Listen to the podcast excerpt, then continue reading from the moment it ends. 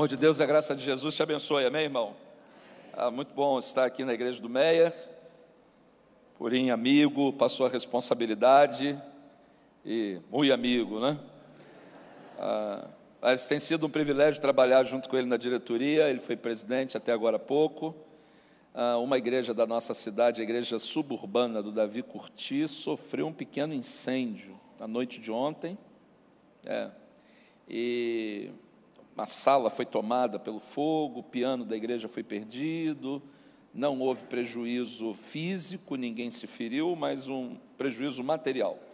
E eles estão hoje pela manhã reunidos, orando a Deus, sem energia, mas orando a Deus e agradecendo, porque Deus poupou as vidas. E aqui na cidade do Rio de Janeiro, nós somos 520 igrejas e pedir a Deus que Deus nos abençoe a nos mantermos unidos, que é o grande desafio, não apenas a cidade do Rio de Janeiro, mas todo o Brasil Batista, com mais de 13 mil igrejas nesta nação, unidos através da obra de missões, através da unidade do corpo de Cristo, através da centralidade da palavra, que é aquilo que o Senhor espera de nós. Quero que você ore por nossa igreja lá em Bangu, no Rio da Prata, uma igreja muito boa, eu já estou lá há 11 anos, não estou querendo sair. Ah, digo às pessoas que gostam da igreja, quero ficar. Se eles me mandarem embora, eu peço para ficar. É, é assim que, que brinco com eles. Digo a eles que espero viver até 138 anos e ficar por lá. Eles riem. Eu não sei se de alegria ou de nervoso, mas eles riem. Abra sua Bíblia no Evangelho de João, por favor o capítulo de número 17, a partir do verso 20 ao 26. A proposta do Adore 2019 é a ideia de ser um. E nós encontramos então João 17 como a grande referência para pensar em unidade. E unidade, segundo o texto evangélico, está baseada em oração. Curioso isso, né? A unidade está baseada em oração. E eu me lembro então de uma de um tempo da minha vida, eu fui criado na capital da Baixada Fluminense, aqui no Rio, na bela e fantástica cidade de Mesquita, capital da Baixada. Lugar mais bonito, tem lá todo mundo que nasce em Mesquita é gente boa. Ah, fui criado lá na segunda igreja batista em Mesquita e me lembro das vezes em que no período das férias, minha mãe me acordava às sete horas da manhã. Eu tinha de acordar todo dia às sete horas, porque o oito entrava na escola. Então, todos os dias, às sete horas da manhã, minha mãe acordava. Ela acordava de um jeito muito peculiar.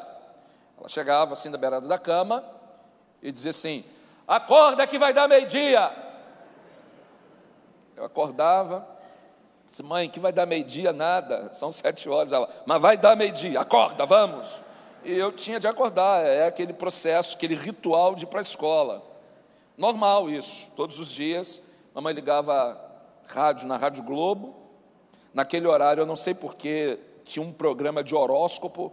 Horóscopo do dia com Zori Onara. Você lembra disso? Então você tem a minha idade, né? E sua mãe acordava você dizendo que ia dar meio-dia. E aqui, deixa eu confessar o pecado aqui. Eu ficava esperando Capricórnio para ver se o dia era bom. Sei.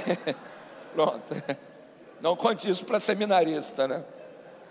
Horóscopo, consório, onara.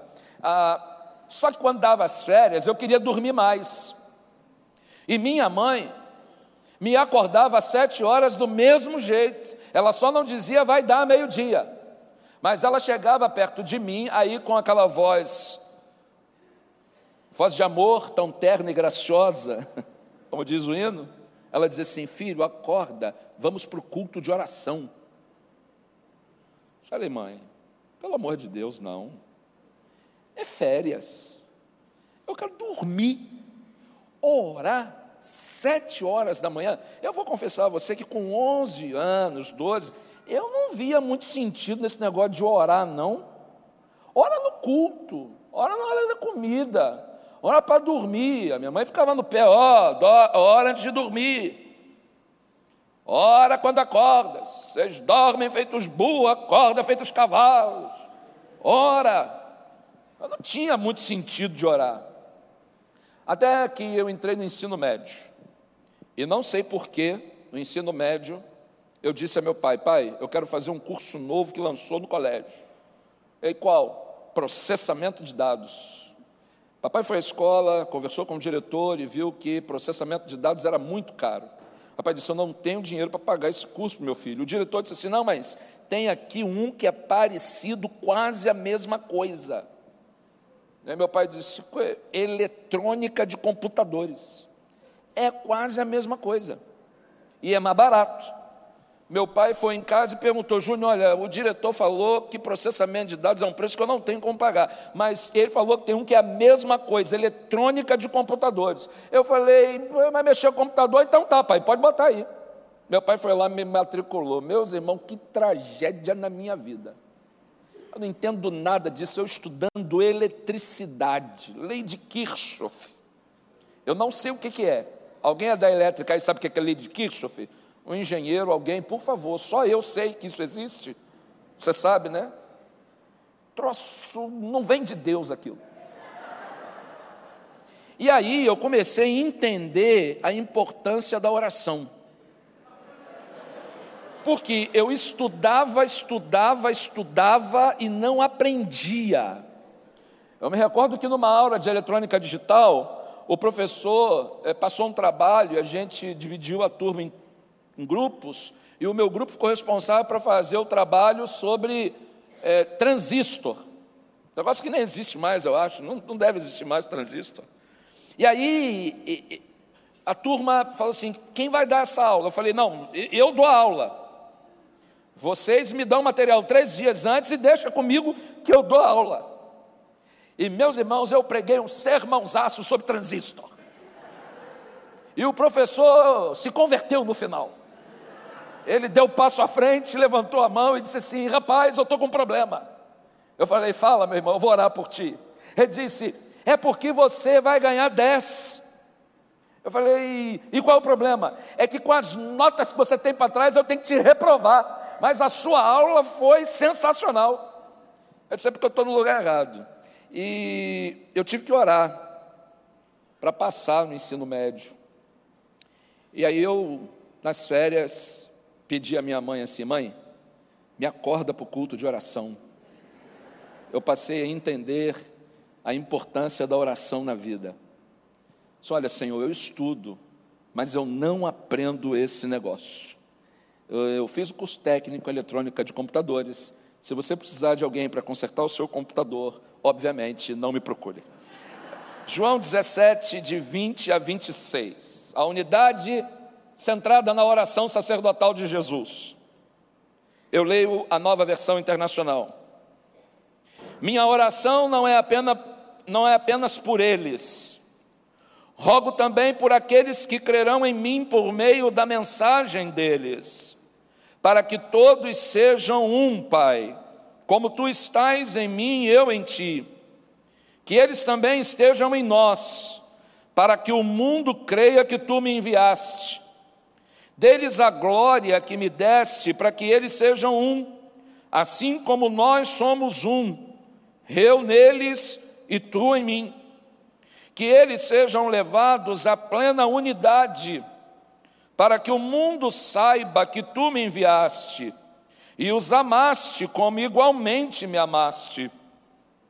Pai, quero que os que me deste estejam comigo onde eu estou e vejam a minha glória, a glória que me deste porque me amaste antes da criação do mundo. Pai justo, embora o mundo não te conheça, eu te conheço e estes sabem que me enviaste. Eu os fiz conhecer o teu nome, e continuarei a fazê-lo, a fim de que o amor que tens por mim esteja neles, e eu esteja neles. Esta é a oração final para inaugurar um novo tempo de agonia profunda em Jesus de Nazaré. Ele está vivendo um momento que antecede a sua entrada no olival. Ele está antecedendo momentos que ele e os seus discípulos entrarão no Jardim das Oliveiras, lugar onde ele será preso. Tudo está montado, preparado. Há uma armadilha estabelecida por Judas Iscariotes, pronta para deixar bem claro a fragilidade da unidade dos doze. Uma unidade talvez percebida por todos aqueles que veem os movimentos de Jesus. Unidade talvez imaginada por todos aqueles que observam cada passo deste grupo nas idas e vindas. Que observa que há uma comunhão na presença de Jesus, por exemplo, em Betânia, na casa de Marta, Maria e Lázaro onde todos se juntam, comem à mesa, todos parceiros, numa mesma missão, todos caminhando na mesma direção, mas há uma armadilha num grupo que vive em unidade. Armadilhas. Armadilhas existem em todos os lugares. Armadilhas existem no seu lugar de trabalho. Armadilhas existem no seu grupo social. Parecem unidos, mas armadilhas. Se armadilhas dentro da sua própria casa. Essa semana minha filha mais velha disse assim: pai, eu estou querendo ir num, num show, numa apresentação. Eu falei, aham. Aí ela pegou o celular e começou: pai, tá aqui, ó vai dar 600 reais. Falei, aham. Ela disse, pai, pode dividir em três vezes sem juro. Eu disse, aham. Ela disse, pai, eu podia passar logo no meu cartão aqui que está aberto. Eu falei, aham. Ela disse, pai, eu passei no meu cartão. Eu disse, e aí? Ela, agora você paga. Eu falei, se eu não pagar, está no teu cartão. Ela, pai, é uma armadilha. Eu falei, sua para mim ou minha para você? Armadilhas, claro que eu vou pagar. Mas tudo na vida pode ser uma armadilha. Parece unidade. Olhamos para a igreja, todos juntos, uma denominação, um só credo. Nós temos armadilhas. Olhamos para uma igreja junta, reunida, parece unida. Existem armadilhas. Ah, só de Diodoro para lá, de Diodoro para cá não tem armadilhas. Armadilhas. E como você ora por aquele ou contra aquele que te prepara a armadilha. Porque hoje, na teologia brasileira contemporânea, existe o instituto da oração contrária. Você pode orar contra. Senhor mata, Senhor marca, Senhor leva o teu servo, promove. Senhor faz sumir daqui, usa da tua ira, Senhor. Tu é a vingança. Como você ora por quem faz armadilhas? Como você se sente quando é pego numa armadilha? Jesus vai orar. E eu queria, agora pela manhã, já entrando à tarde, pensar com você nos efeitos ou nos ensinos da oração sacerdotal de Jesus. Oração essa que é sacerdotal, porque ela representa o homem falando com o divino, com o sagrado. Oração sacerdotal, porque é o filho falando com o pai, representando aqueles que foram lhe dados pelo pai para guardá-los. No Evangelho de João 17, Jesus diz claramente que o pai entregou estes para que eles fossem guardados no seu nome, no nome glorioso que foi dado pelo Pai, o Cristo, por isso, quando pensamos em unidade, poderia pensar também no texto de Filipenses 2, de 5 a 11, onde um dos textos bíblicos mais belos estão registrados pelo apóstolo Paulo, que escreveu as suas cartas sem ler possivelmente nenhum dos evangelhos, os textos paulinos ou o corpus paulino antecede a escrita dos evangelhos. E o apóstolo Paulo, entre outras palavras, diz assim: Tende em vós o mesmo sentimento que houve em Cristo Jesus, que não tendo por usurpação ser igual a Deus, tomou a forma humana, habitou entre nós e foi humilhado até morte de cruz. E por isso Deus lhe deu um nome que é sobre todo nome, para que ao nome de Jesus se dobre todo o joelho dos que estão na terra, no céu, acima do céu. Olha, o nome de Jesus é poderoso. E é neste nome que nós vivemos a unidade. É esse Jesus que está vivendo uma armadilha, vai orar e vai ensinar algumas coisas que são importantes para nós. Em primeiro lugar, eu aponto a você, na oração sacerdotal de Jesus, que nos representa diante de Deus, uma oração, uma prece pela geração vindoura. Jesus ora por aqueles que virão ainda. Ele não ora só por aqueles que estão, ele ora por aqueles que virão. Ou seja, ele crê que virão e pede a Deus, já vai moldando aqueles que virão. Falava com os irmãos aqui, agora, sobre esse negócio de gente chegar querendo namorar a sua filha coisa triste. Um dia eu estava em casa, falaram para mim assim: ó, tem um menino aí querendo falar com você. Eu disse, mas eu não quero falar com ele. Não tenho nada para falar com ele. Disse, não, mas ele quer falar com você. Eu disse, mas eu não quero papo. Disse, não, mas ele vem aqui domingo, duas horas. Eu disse assim: ó, domingo, duas horas, eu não estou nunca para ninguém, é o meu pior horário. Eu saí da igreja, eu tenho culto da noite, eu quero relaxar, eu não quero nada que me estresse. Não, mas o menino vem aí falar com você. Mães são cúmplices. O menino vem falar com você. Estou no meu quarto, o menino chega. A irmã mais nova diz: Pai, o menino chegou. Eu, você acha engraçado, né? Não é sua filha? Ah, eu desci. Aí está aquele cidadão. Eu perguntei assim: quanto tempo você namora ela? Três meses. Eu falei: está me pedindo ou comunicando? Aí ele ficou tenso, desajeitado. Não foi bem na primeira pergunta, eu fiz a segunda. Você trabalha? É, trabalho. Você estuda? Estuda. Estudando o quê? Ah, vou fazer o Enem. E falei, trabalha em quê? Sou professor de inglês. Uhum. Fala língua estranha. Eu sou batista. Não ajuda. Fiz a outra pergunta, ele não estava indo bem. Você vai fazer o que na faculdade? Eu vou fazer faculdade de história. Eu falei, vai ser pobre. Eu sou historiador. Vai ser pobre.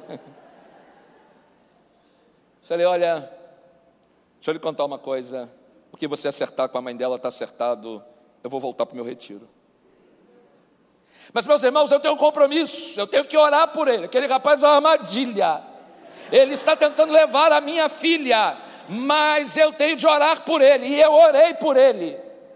Coloquei ele nas mãos de Deus, Senhor, leva o teu servo. E Deus o fez passar no SISU, na Universidade dos Pampas, no Rio Grande do Sul ele estuda lá, ele só aparece nas férias. Orei por ele, orei por ele. Mas eu já recebi aqui algumas dicas. Jeane me deu uma dica sensacional. Eu estou pronto a resolver, a acolher a sua proposta. Jeane me disse para comprar um pitbull para proteger a mais nova. E eu farei isso urgentemente comprarei um pitbull. Aqueles que parecem possessos, é exatamente esse que vou comprar. Ore por aqueles que colocam a armadilha, isto garantirá a unidade do corpo de Cristo. No nosso meio, pessoas produzirão armadilhas. Não pense que todos somos santos no mesmo nível. E o fato de preparar-lhe a armadilha não o levará necessariamente ao inferno. Você deve aprender a orar por aqueles que lhe colocam o pezinho à frente. Até porque Judas Iscariotes, enfim, teve o seu destino, mas Pedro negou Jesus. E Jesus intercedeu por ele. Aliás, Jesus disse: Eu estou intercedendo por você antes. Jesus disse a Pedro: O diabo vai te pegar. Bom, se você é do tempo da Zorionara, você é do tempo do cuidado com a cuca, que a cuca te pega, te pega daqui, te pega de lá. É mais ou menos isso que Jesus disse para Pedro: o diabo vai te pegar, ele pediu para cirandar você, ele está à tua volta e vai te derrubar, e eu já estou orando por você. Ou seja, na oração sacerdotal de Jesus, Jesus nos ensina que a nossa prece já deve ser pela geração vindoura. A gente não deve ser um aqui dentro, fechadinho, e logo mais o pastor Purim já disse, a celebração da ceia, eu imagino a beleza do culto, o momento especial que Deus dará à Igreja Batista no Meia, mas lembre-se de orar por aqueles que virão, porque esses que virão podem comprometer no futuro a essência de unidade. E, e se você olhar o verso 20 de João 17, Jesus diz assim: Minha oração não é apenas por eles, rogo-te também por aqueles que crerão em mim por meio da mensagem deles. Ó oh, Senhor, eu estou pedindo ao Senhor para abençoar o Natanael. Natanael entrou mudo e saiu calado, mas eu oro por ele. Eu peço ao Senhor para orar pelo. Eu peço ao Senhor para abençoar o André. O André é só o irmão do Pedro, mas abençoa ele também. Abençoa o Pedro, ele é bocudo, fala demais, fala coisa boa, fala coisa ruim, mas eu intercedo por ele. Olha, eu intercedo também pelo Tomé. O Tomé é meio barro, meio tijolo, às vezes mais barro do que tijolo, mas eu intercedo por ele também. Agora, Pai, eu quero interceder por aqueles que virão, que vão ouvir a mensagem deles. E meu irmão, aqui na igreja do Meier, hoje, 18 de agosto de 2019, o Senhor estava rogando por mim e por ti. Ele estava rogando por mim e por você. E é isso que solidifica a nossa unidade. Nossa unidade está num Jesus que faz prece pela geração vindoura para que o futuro não comprometa a essência, para que aqueles que chegam, cheguem buscando unidade, para que aqueles que chegam, cheguem buscando a unidade em Cristo. Prece pela geração vindoura. O futuro não pode comprometer a essência. A gente não pode abandonar tudo que a gente era. A gente não pode chutar tudo. A gente pode mudar o jeito de fazer, mas o que tem de fazer tem de ser feito. E aqueles que chegam, que cheguem para fazer aquilo que precisa ser feito para que sejamos um. A segunda coisa que está na oração de Jesus, no verso 21, para que todos sejam um, Pai, como tu estás em mim e eu em ti, que eles também estejam em nós. A oração sacerdotal de Jesus me ensina que a fé em Jesus surge no sentido de aliança. A unidade nossa está baseada no sentido de aliança. Eles estejam em nós para que o mundo creia. Eles devem estar em nós, Pai para que o mundo creia. A fé em Jesus, a unidade em Jesus, a percepção da relação com Jesus como uma aliança é eminentemente missionária. Nós batistas a temos no peito e com muita convicção e até de forma coerente. Um dos nossos principais pilares é missões. Nós fazemos missões aqui na cidade do Rio de Janeiro, nós fazemos missões no Brasil, nós fazemos missões fora do Brasil, e deixa eu lhe contar uma coisa: no verso 21 está o segredo para que o nosso trabalho missionário tenha efeito. O nosso trabalho missionário terá efeito quando pregarmos a fé em Jesus no sentido de aliança. E é muito especial ouvir na oração de Jesus: eles estejam em nós para que o mundo creia. Há uma aliança entre Deus e Jesus, e nós estamos ligados nesta aliança. E a fé em Jesus só será concretizada na mente da comunidade contemporânea quando elas tiverem noção de aliança. Nós devemos mostrar a eles o que é aliança. Deixa eu lhe contar uma coisa para você entender o que era aliança. Eu vou falar de carro. Eu tinha um tio, tinha porque já morreu, morreu aos 40 anos, infartado. Ele fumava como uma chaminé. Sargento da aeronáutica. Ele não andava, ele rolava, gordo demais. Teve um infarto. O médico disse: pare de fumar. Ele continuou fumando. Teve o segundo infarto. O médico disse a ele: se você não parar de fumar, você terá o terceiro e não virá para contar. Ele não parou de fumar, teve o terceiro e morreu. Meu tio gostava de carro e ele tinha uma marca de carro, Chevette. Ele trocava Chevette no outro, trocava um Chevette no outro, um Chevette no outro. Pastor que me batizou, pastor Carlos João Pereira, na segunda igreja, Batista em Mesquita, ele tinha quatro filhas, precisava de um carro grande. Sabe qual era o carro grande da época? Ele tinha Brasília. Ele tocava uma Brasília na outra, uma Brasília na outra, uma Brasília na outra. O pastor que me enviou para o seminário, o pastor Paulo Roberto Martins de Souza, ele gostava de um carro do qual eu era apaixonado por ele, Passat. Ele trocava um Passat no outro, um Passat no outro, um Passat no outro. Isso é aliança colinos na outra, colinos na outra. Às vezes eu ia ao mercado pedindo, dá para comprar uma colgate, não, cala a boca que você não paga a conta. Quando eu casei, a primeira coisa que eu fiz foi eliminar colinos da minha casa, qualquer coisa menos. O sentido de aliança é de estar comprometido, aliançado, afiançado. Eu vou até o fim. O evangelho só terá sentido na sociedade quando nós estivermos na aliança que há entre Jesus e o Pai.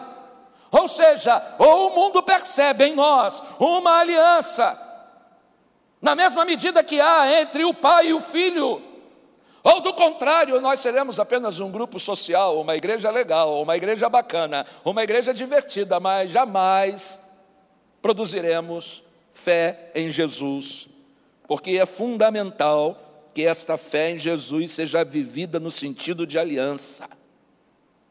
E cada vez mais nós estamos menos aliançados com as nossas igrejas. A gente vai ouvir o outro. A gente pega o culto ao vivo online do outro. Eu não preciso ir à igreja. E quando vai ouvir, tem coisa que a gente não pode falar na nossa igreja, falar na igreja do colega tem nada a ver com vocês aqui não. Eu estou fazendo uma catarse. Você vai na igreja do outro, você leva o dízimo para a igreja do outro. Você assiste o culto online, você já não manda o dízimo mais. O seu lugar fica vazio na igreja. Os seus filhos não vêm para adorar. Você entende assistir pela internet, mas o seu filho não. E a gente hoje está aqui, daqui a pouco está acolá. Não tem o sentido de aliança. Eu preciso estar junto, eu não quero me separar. Quando você encontra alguém com quem quer fazer uma aliança, você não quer se separar dele para nada. Você está aliançado. E aí, a nossa mensagem terá sentido quando as pessoas entenderem que nós temos uma aliança com o Pai e com o Filho e que a igreja vive esta aliança, aí a fé em Jesus fará sentido, nós seremos de verdade um. Uma outra coisa que está registrada no texto, no verso 22. O texto diz assim: Deles a glória que me deste, para que eles sejam um, assim como nós somos um. Curioso ver Jesus falando, deles a glória. Oh, a Bíblia diz que Deus não divide sua glória com ninguém. A glória pertence exclusivamente a Deus, ao Pai. como agora ele está dando. Jesus ter glória, a gente entende, porque ele e o Pai são um, ele é Deus encarnado, ele é o Emanuel, então a gente até entende Jesus ter glória. Agora ele deu uma glória para mim, uma glória para você. Alguém é casado com a glória? Porque se você é casado com a glória, você tem duas glórias. É glórias. Ele te deu glória. E aí fiquei pensando para arrumar, porque a cabeça deu tilt.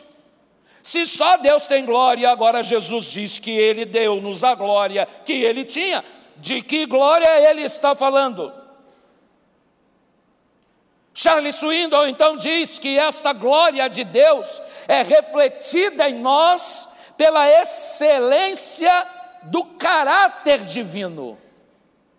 Aí quando Charles Swindoll disse isso, eu falei, ah, então eu entendi que não é aquela glória do poder, mas ele nos deu a glória de caráter.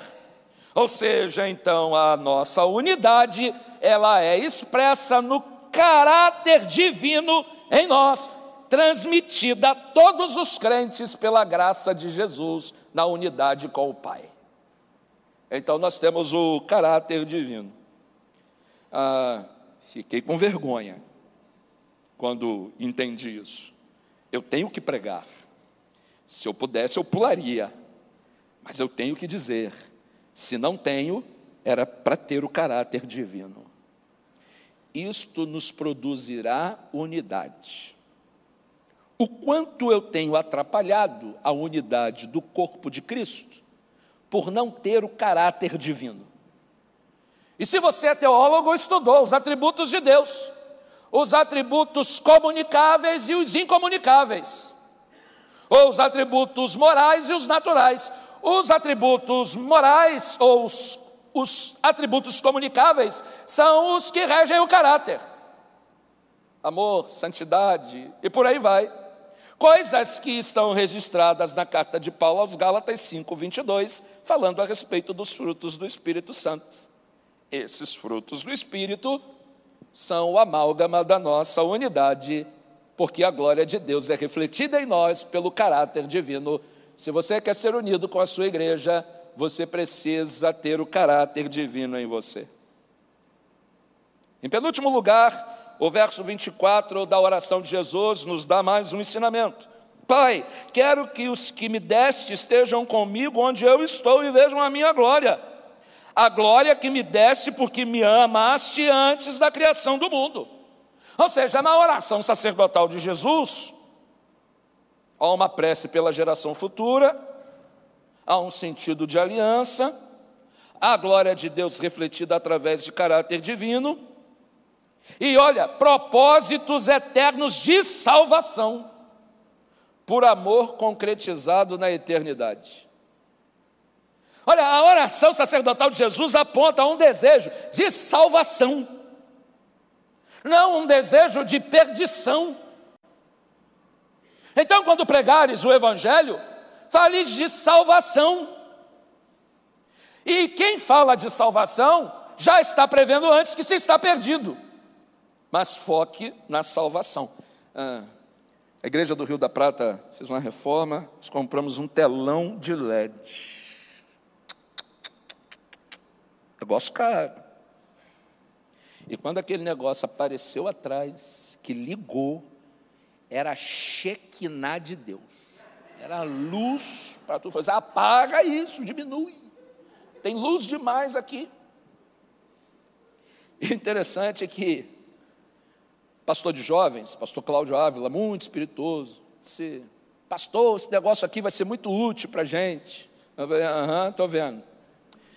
Aí os meninos, essa turma de jovem, adolescente, turma ruim, assim no off, pastor, a gente pode jogar FIFA 2019 aqui no templo? Assim, sem ninguém saber, só enquanto a gente, porque a gente trabalha para a igreja, dá para a gente fazer uma partidinha do FIFA 2019 aqui não? Falei, vou fazer de conta que nem eu vi, fazer de conta que não tem nem aqui. Aí o Cláudio disse assim, pastor, eu tinha vontade de passar um negócio nesse telão aí. Eu falei, o que, Cláudio? Eu queria passar um filme. Falei, qual? Olha, pastor, nesse telão, com essa montoeira de luz, com esse som bom, inferno em chama, seria um negócio maravilhoso. Se você é da Zora e Onara aí também é daquele negócio todo que eu te falei, você lembra desse filme que é literalmente infernal. Eu passei três dias sem dormir vendo inferno em chama. As pessoas, os bichos saíam de dentro das pessoas, a coisa horripilante, e diziam pregar o evangelho. Depois você fala assim: agora aceita Jesus. Eu aceito qualquer coisa. Aceita Jesus, aceita Buda, aceita Krishna, aceita qualquer coisa. Você não quer aquilo para você. Presta atenção, a oração sacerdotal de Jesus fala de salvação. Tem perdição, mas o desejo de Deus é de salvação. Pai, eu quero que eles estejam comigo onde eu estiver.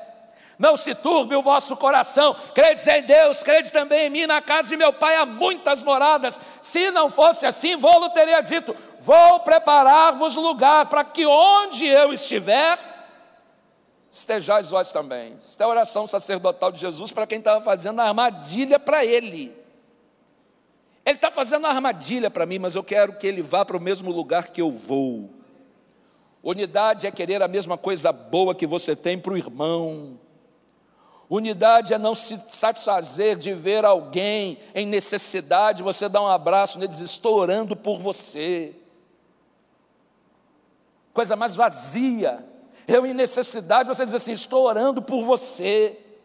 É, eu estou orando por você. E deixa eu acabar de orar aqui, que nós vamos ver o que, é que nós vamos fazer porque a oração vai abrir caminhos para o que fazer, porque Jesus, depois de orar, deu a sua vida.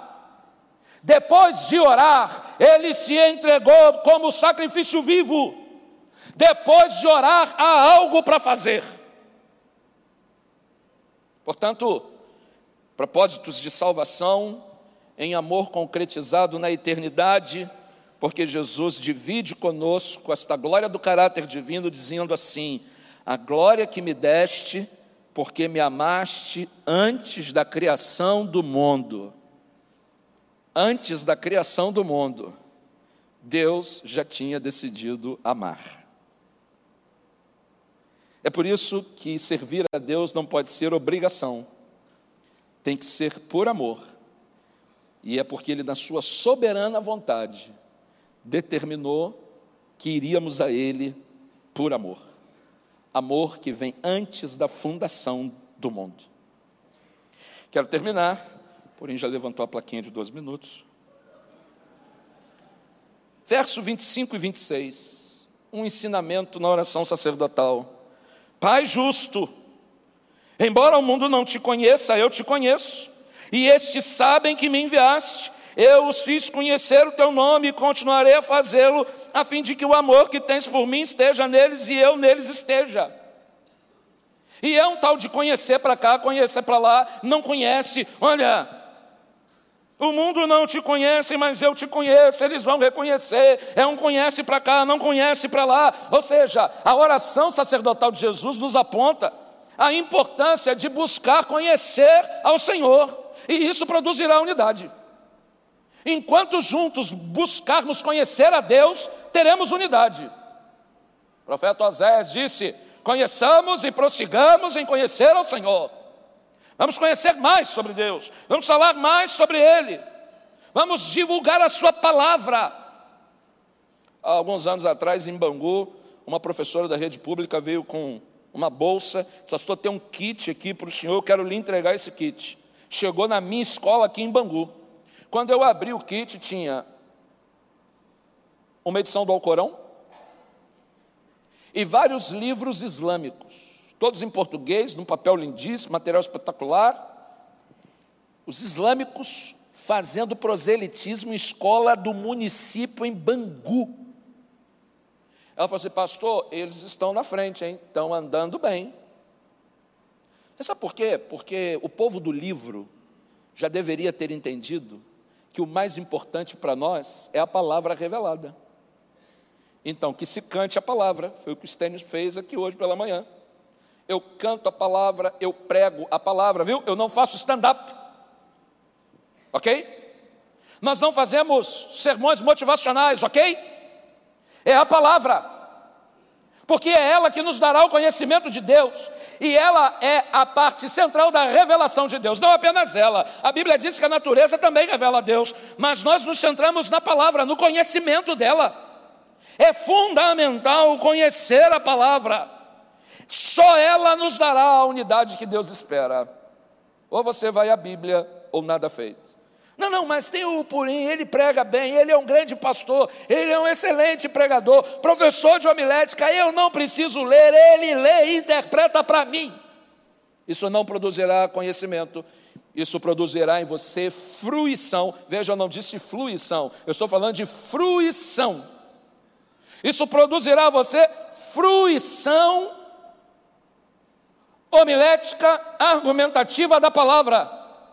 Mas o sermão não produzirá em você raízes da palavra. Você precisa meditar na palavra. O salmista disse no 119, 11: Escondi a tua palavra no meu coração. O sermão é apoio, o sermão é diretriz, mas você precisa buscar conhecer a palavra, ela produzirá unidade. E vou terminar com um pensamento assim curioso do texto no verso 25, as primeiras palavras do verso 25 é, não tem muito a ver com o sermão, não. Considera que o sermão já acabou. A oração sacerdotal de Jesus nos conduz a uma prece para a geração vindoura, sentido de aliança, a glória de Deus refletida no caráter divino, propósito eterno de salvação, Deus quer salvar, a importância do conhecimento de Deus, produz unidade. Agora, uma curiosidade, essa é só para sair com ela. No verso 25, Jesus chama Deus assim, chama o Pai e dá um adjetivo a ele. Você viu isso aí? Chama de Pai e dá um adjetivo. Qual o adjetivo que ele dá? Justo. Ele diz assim: Pai justo. Eu fiquei incomodado com esse negócio do Pai justo. Fiquei pensando assim: por que a essa altura do campeonato Jesus chama Deus de Pai justo. Ele tem uma armadilha montada para ele. Ele está na iminência de passar por uma grave traição. Ele está próximo do Calvário para experimentar o ápice do sofrimento. Ele será chicoteado, ele receberá uma coroa de espinhos, o seu lado será furado, os seus pés cravados, as suas mãos, ele será humilhado, e o Pai sabe de tudo e não fez nada para livrar. Porque chamá-lo de Pai justo? A resposta eu não tenho. Eu só sei que, independente da aflição, para Jesus, Deus sempre será justo. Independente das circunstâncias, Ele é o Pai justo. Independente da armadilha, Ele é o Pai justo. Independente da traição, ele é o Pai justo, independente do martírio, ele é o Pai justo. Pai justo, Pai santo, santifica-os na palavra, a tua palavra é a verdade. Que Deus nos mantenha unidos até a volta de Jesus e que, para tanto, Ele nos abençoe. Amém tinha plaquinha nenhuma. A gente quer continuar ouvindo. Fruir e fluir. Absorver, receber, desfrutar, mas dividir. Multiplicar e compartilhar aquilo que Deus tem nos dado. Tem sido assim. Por isso é bom a gente parar. Parar para ter momentos como esse. Você não estava aqui ontem à noite, e ontem eu disse, depois da palavra do Neil, que a gente, lá no Rio da Prata, eu aqui no Meia, a gente dá o arroz e feijão. Aí você faz a sua catarse, você faz a minha catarse aqui também. Você oferece para o povo um rodízio. Aí ontem foi rodízio com rabada, com feijoada. Hoje de novo, Deus nos dá também um anguzão à baiana. Aquela refeição pesada que a gente vai levar um pouco de tempo para digerir. Aquela coisa que você tem que agora pensar sobre tudo que nós ouvimos. Eu ficaria aqui mais um bocado de tempo porque a palavra fascina, a palavra toca fundo, a palavra mexe com a gente, e a palavra, como espelho, como diz Tiago, ela nos lê e fala assim: tem muita coisa para melhorar.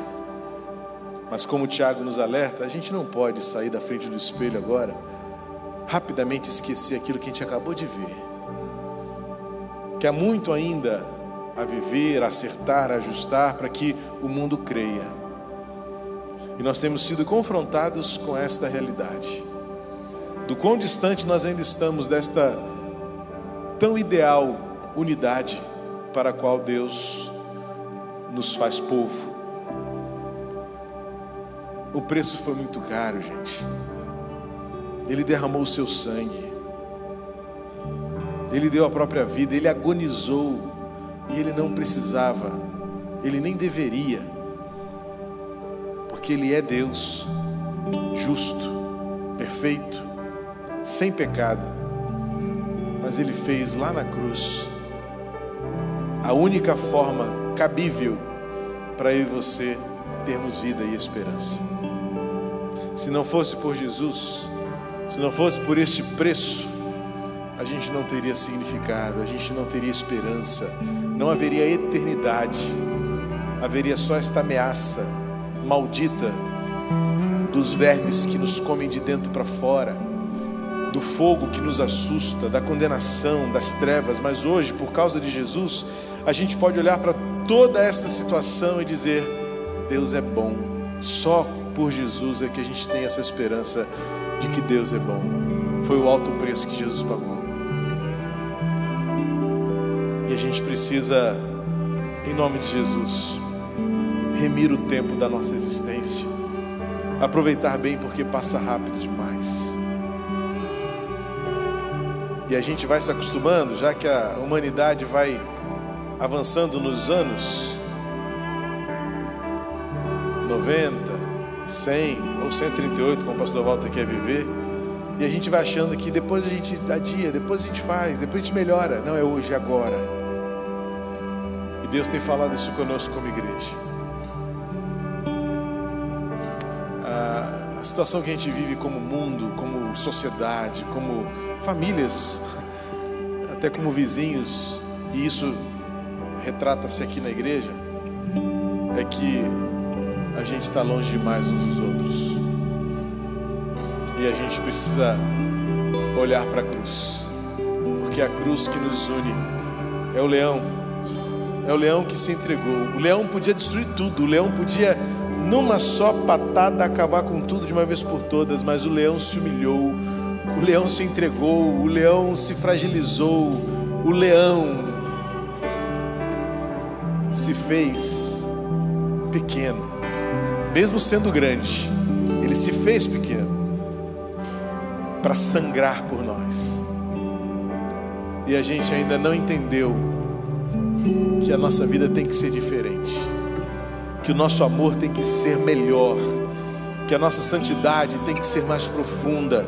E não apenas esta coisa aparente da imagem do que os outros pensam do que os outros acham, mas a gente tem que voltar a ser aquilo que Deus vê e aquilo que Deus quer, e só então a gente vai ser diferente.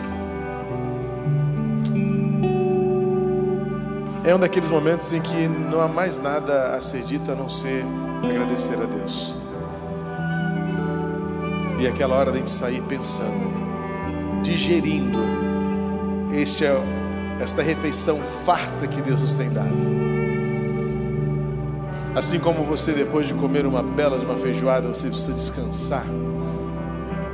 Que você hoje, agora, descanse, refletindo sobre tudo que você ouviu pensando sobre o quão distantes ainda estamos da palavra e desta unidade para a qual Deus nos chamou e pela qual Deus morreu.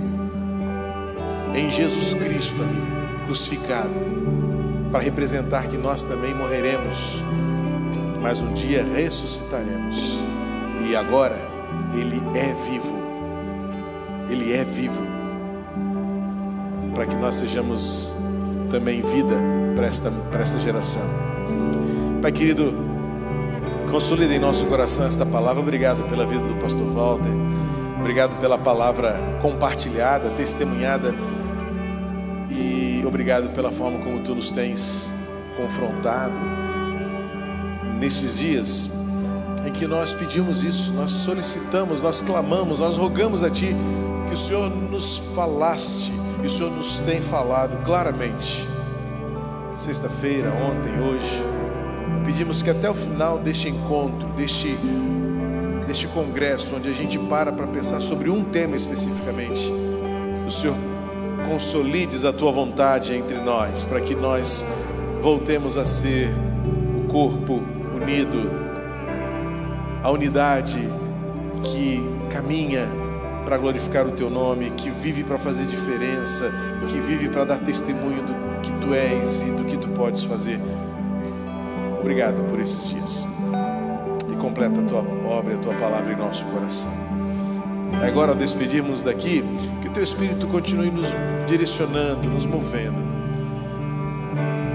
para que a tua glória de fato seja vista em nós pelo caráter de Jesus. É no nome dele, nome sobre todo nome, que nós oramos. Que a graça de Cristo, o Senhor, o amor de Deus, o Pai, a comunhão e a consolação e a direção que o Espírito Santo nos dá para vivermos em testemunho esteja conosco hoje e sempre. Amém e amém. Deus abençoe sua vida. Até a noite, sete horas.